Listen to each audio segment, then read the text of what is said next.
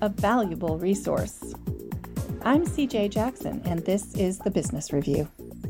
After leaving the military, many veterans struggle to integrate back into society, making them an untapped resource for employers. Kaylee Hackney, Assistant Professor of Management, discovered several factors that influence veterans' successful transition into civilian life.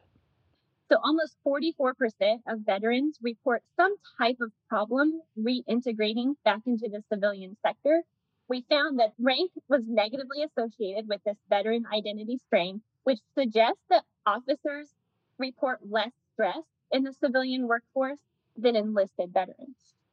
Another reason is that individuals who live within the bounds of military life, they tend to form a really strong sense of camaraderie with their fellow soldiers, especially during combat deployment. And then those same feelings of camaraderie are not always present when we're in the civilian workplace.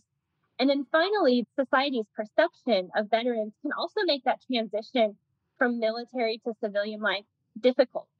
The study found that officers have more political skills than enlisted veterans, indicating it helps individuals with higher education and more transferable skills to transition into the workforce.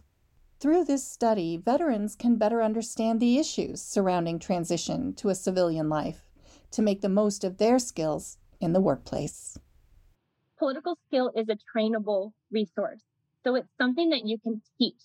And so making sure that that you teach that, and you train these veterans in political skill, maybe even while they're in the military.